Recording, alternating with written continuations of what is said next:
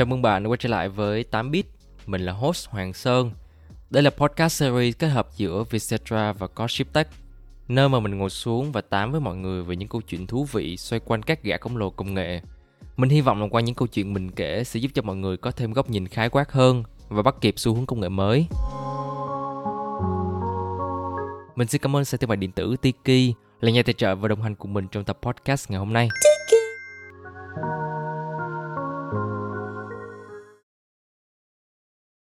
Chào các bạn đã quay trở lại với Tám Bít. Xbox và PlayStation, đây là hai đối thủ truyền kiếp trong thị trường game, như là Coca và Pepsi trong thị trường nước giải khát, hay là Samsung và Apple trong thị trường di động công nghệ.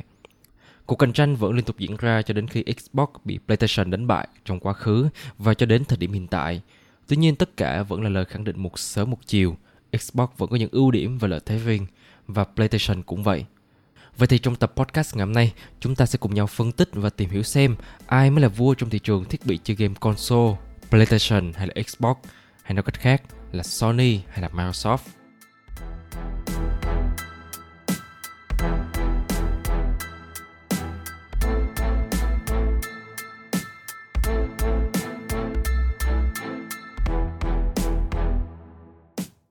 Từ bé, tôi khá là may mắn hơn hầu hết những đứa trẻ trong xóm, bởi vì gia đình tôi làm ngành bưu điện và viễn thông nên là tôi được tiếp xúc với máy tính khá là sớm. Từ đó tôi dần biết đến những khái niệm như là chơi trò chơi điện tử. Nhưng mà ở thời đó thì muốn chơi game thì phải ngồi một chỗ trong nhà của mình và ôm lấy chiếc PC cồng kềnh. Lớn hơn một chút, tôi được tiếp xúc với những thiết bị trò chơi khác. Nó nhỏ gọn hơn nhiều so với máy tính để bàn, có hai tay cầm và kết nối được với TV. Thêm một điều nữa đó là chiếc máy này cắm được những cuốn băng bằng nhựa đầy màu sắc và để chơi game. Từ đó thì đám trẻ trong xóm luôn chạy đến nhà tôi sau mỗi chiều tan học để cùng nhau chơi những trò chơi thú vị thông qua chiếc máy màu trắng đó. Năm đó chính là lần đầu tiên mà tôi được tiếp xúc với thứ được gọi là máy chơi game, một thiết bị chỉ thuần là chơi game.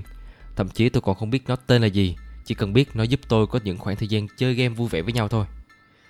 Rồi vào một ngày hè năm lớp 4, ba của tôi đem về cho tôi một thiết bị hình hộp chữ nhật màu đen, nhám, bảo rằng là từ hôm nay hãy lấy chiếc máy này mà chơi. Và lần đầu tiên tôi được tiếp xúc với một máy chơi game mà mỗi trò chơi được nằm trong một đĩa CD khác nhau. Những chiếc đĩa đó còn được trang trí bằng hình ảnh của chính trò chơi đó. Thiết bị đó không gì khác đó là PlayStation 2, thứ mở ra cả một kỷ nguyên được gọi là đi đá PES ở Việt Nam chúng ta. Đấy là lần đầu tiên mà tôi gặp PS. Vậy còn đối trọng của nó thì sao? Phải mãi tới tận năm tôi học lớp 9, khi mà cố gắng tìm kiếm tựa game chuyển thể từ phim Transformer trên máy tính, thì lúc này tôi mới biết được rằng trên thế giới này tồn tại một loại máy chơi game khác, đó là Xbox 360. Không phải vì tôi chỉ chơi game trên PS mà không biết xung quanh nó có gì. Thậm chí là tôi còn có cả một chiếc Game Boy Color của Nintendo để chơi Pokemon. Quả thật thì xung quanh của tôi lúc đó không hề có một ai biết đến sự có mặt của Xbox 360 trong thế giới game này cả.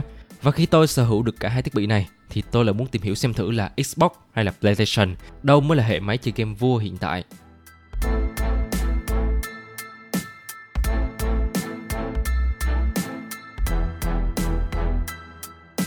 Đầu tiên chúng ta hãy cùng nhau điểm qua xem hai cái tên này chính xác là gì, chúng đến từ đâu mà chúng ta phải cùng nhau ngồi tìm hiểu. Kẻ nào là người chiến thắng?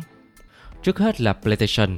Đây là dòng thiết bị chơi game gồm một thân máy đĩa chính và hai tay cầm, kèm theo được sản xuất và phát hành bởi Sony Interactive Entertainment tại Nhật Bản vào năm 1994 và trên toàn thế giới vào năm 1995.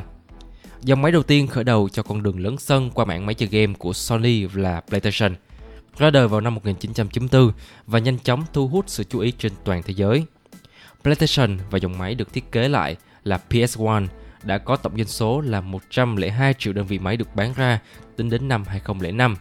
Đến cả chủ tịch của Microsoft khi ấy là Bill Gates cũng phải thừa nhận sự thành công này của PS. Tiếp theo là PS3 vào năm 2006, rồi tới PS4 vào năm 2013, và đây cũng là máy chơi game lập kỷ lục 1 triệu máy chỉ trong một ngày. Phải cho tới năm 2006 khi mà PS3 ra mắt thì PlayStation Network và PlayStation Store mới được ra mắt, đánh dấu thời kỳ chơi game console trực tuyến với nhiều người chơi và cả dịch vụ mua game digital. Đây là dịch vụ khá là thành công và được sử dụng trên tất cả các hệ máy chơi game từ home console như là PS3, 4 và 5, hay kể cả là handheld console như là PSP và PS Vita. Chuyển sang phía Xbox, với sự công bố ra mắt của PS2 vào năm 1999 và nhận được rất nhiều sự chú ý. một ông lớn trong ngành công nghệ như là Microsoft cũng không thể nào đứng ngoài cuộc đua. Tất nhiên, thị trường game luôn là một thị trường đầy tiềm năng và béo bở. Không thể để các công ty công nghệ đến từ các quốc gia như là Nhật Bản, như là Sony hay là Nintendo độc chiếm thị trường này mãi được. Phiên bản đầu tiên của Xbox được ra đời và trong suốt vòng đời của Microsoft đã bán được 24,65 triệu chiếc máy. Tuy không nhiều, nhưng đó là bước đệm để Microsoft xâm nhập thị trường. Tiếp theo đó, trên đà phát triển của mình, Xbox luôn cho ra mắt các thế hệ máy tiếp theo được cải tiến vượt trội để cạnh tranh với các đối thủ khác, và đặc biệt ở đây là PlayStation của Sony. Hệ máy tiếp theo được ra mắt là Xbox 360, một bước đột phá và nhảy vọt giúp cho Microsoft chính thức gia nhập cuộc đua máy console. Vào năm 2013, thế hệ tiếp theo là Xbox One được công bố, và chính tại lúc này, Microsoft đã phạm một sai lầm cực kỳ lớn và đánh mất thị phần của mình vào tay đối thủ. Chúng ta sẽ tìm hiểu sau về sự việc này ở phần tiếp theo nha. Dù là không có được thành công ở Xbox One, nhưng mà năm 2020, khi mà PS5 được ra mắt, vào tháng 10 năm đó, hai dòng máy Xbox Series X và Xbox Series S cũng được ra mắt để tiếp tục cuộc đua dài hơi với nhà Sony. Xbox thường trở thành hệ máy được lựa chọn cho hộ gia đình và dành cho tất cả thành viên trong gia đình chơi, và đối tượng chính là trẻ vị thành niên.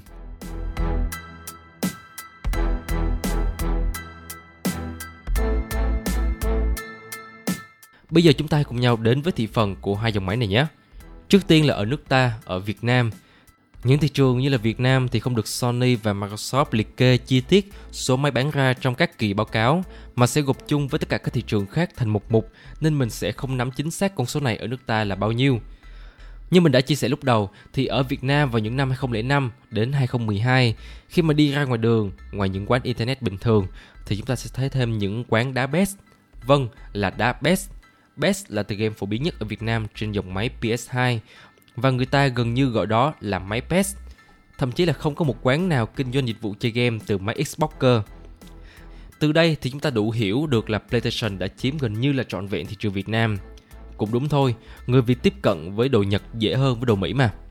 Từ những thành công đó của PS2, PS3, PS4 và PS5 cũng đã có một nền móng cực kỳ chắc chắn ở nước ta, khi mà cứ mỗi lần có một phiên bản mới nào ra mắt thì người chơi Việt Nam lại xôn xao và cố gắng mua về để có thể chơi và trải nghiệm game một cách trọn vẹn nhất. Còn Xbox ư? Họa may thì chỉ có những du học sinh người Việt qua Mỹ hay là các nước phương Tây thì mới biết và sử dụng chúng. Ở Nhật Bản, không phải nói đây là thị trường chính của Sony, tất nhiên thì vẫn có sự cạnh tranh với GameCube của Nintendo, nhưng mà người Nhật thì sẽ luôn chọn hàng Nhật. Các số liệu được công bố đã chứng minh cho điều này, đó là PS2 đã bán ra hơn 23 triệu máy, con số này ở PS3 là 10,47 triệu máy, PS4 cũng đã bán được 9,57 triệu máy. Nghe thì có vẻ ít, vì nói về người Nhật thì họ thích chơi game handheld hơn, và đó chính là lý do vì sao mà Nintendo gần như là chuyển hẳn qua phát triển dòng máy này và để lại sân chơi console cho hai đối thủ còn lại. Còn Xbox ư? Hẳn là cũng chẳng thể chen chân vào thị trường này bởi vì quá nhiều, khi mà con số bán ra của Xbox, Xbox 360 và Xbox One lần lượt là 0,47, 1,66 và 0,12 triệu máy. Nói đến Nhật thì chúng ta sẽ qua tới Mỹ, sân nhà của Xbox, với một nơi mà già, trẻ, lớn bé đều có thể chơi game. Một máy chơi game gia đình như Xbox tất nhiên thì được ưa chuộng hơn rất nhiều khi mà kết hợp với Xbox Network. Mọi người đều có thể chơi game cùng với nhau. Với nền tảng được xây dựng từ phần cứng máy tính, tất nhiên là các nhà làm game dễ dàng phát triển đa dạng game cho Xbox và đồ họa của chúng cũng sẽ hơn hẳn so với PS2 cùng thời điểm. Microsoft đã bán được 15,77 triệu máy Xbox và 47,17 triệu máy Xbox 360 và 31,58 triệu máy Xbox One. Tất nhiên thì hơi khác ở Nhật một chút, đó là ở Bắc Mỹ thì số lượng bán ra của PS cũng rất cao, đó là 53,65 triệu máy, 29,92 triệu máy và 38,18 triệu máy lần lượt cho PS2, PS3 và PS4. Tất nhiên thì việc đã quen và ưa chuộng một dòng máy của từng thị trường sẽ vẫn giữ được như vậy, vì cơ bản tập khách hàng cũng sẽ có đôi chút khác nhau. Người chơi PS thì sẽ thích những game hardcore so với người chơi Xbox, khi mà nhóm này là những người chơi thiên về cộng đồng, gia đình và cả nhóm chơi game FPS. Tại sao lại có game FPS ở đây? Tin mình đi, cò súng của tay cầm Xbox là một thứ gì đó mà mình dám cá là DualShock hay là DualSense của PS không thể nào so sánh kịp.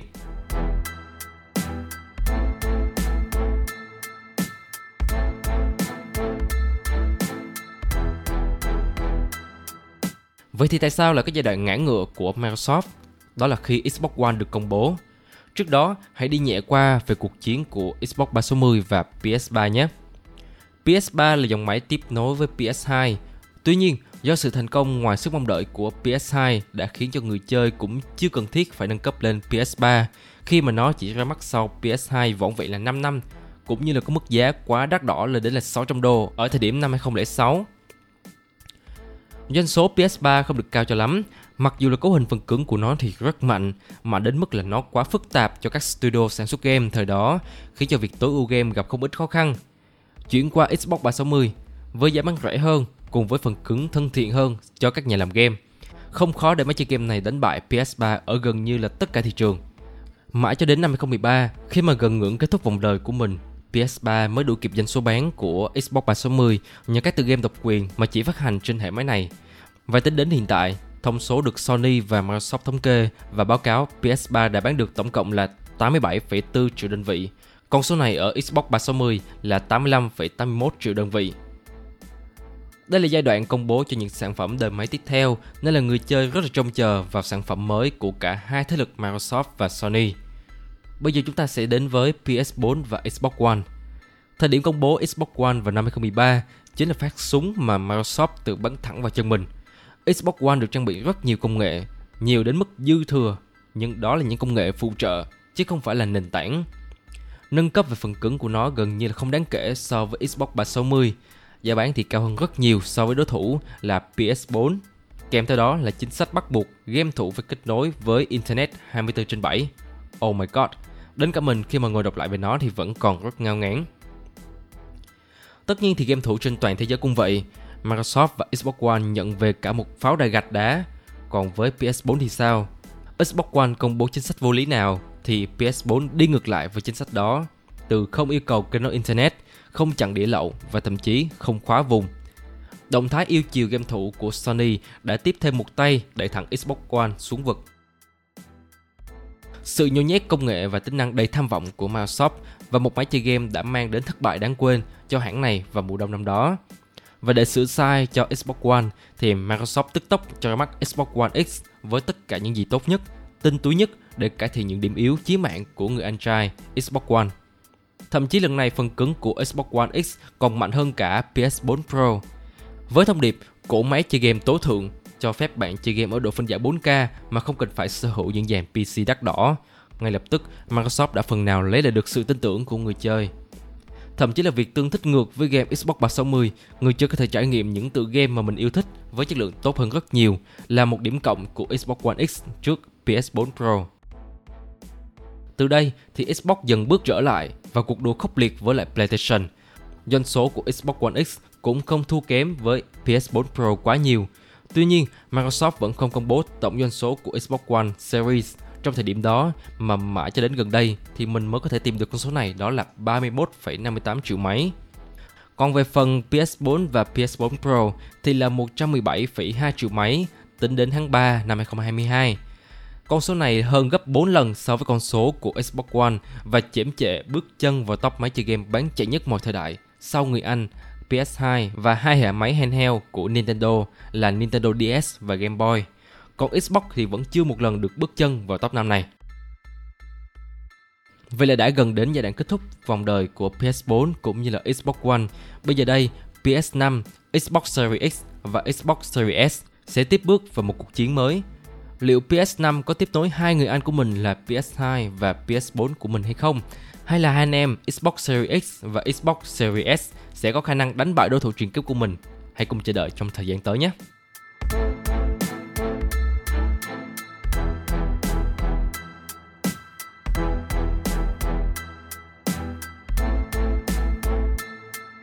Qua chia sẻ trên, hãy cùng mình trả lời cho câu hỏi PlayStation và Xbox, theo quan điểm của các bạn thì ai sẽ là vua? Với một người được tiếp xúc với máy chơi game nói chung từ rất sớm và có cơ hội trải nghiệm rất nhiều game, thì việc đánh giá hai dòng máy này để trả lời cho câu hỏi ai là vua thì sẽ là cả hai. Mỗi máy có đặc điểm riêng mà mình thích. Tay cầm của Xbox không cần phải bàn cãi, nó vẫn là tay cầm chơi game tốt nhất cho đến thời điểm hiện tại. Đó là điểm cộng cho máy chơi game nhà Microsoft.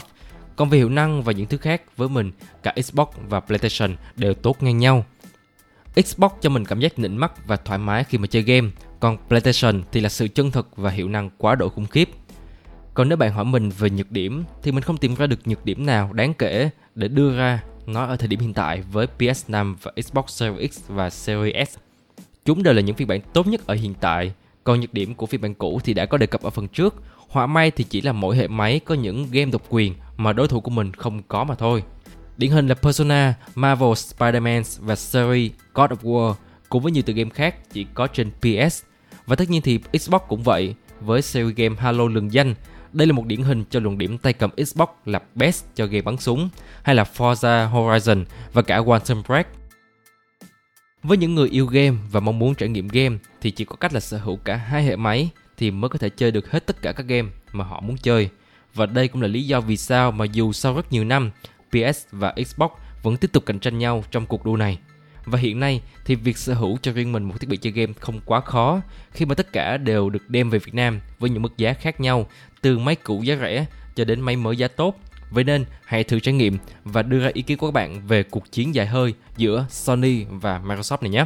Đối với các bạn, ai là vua?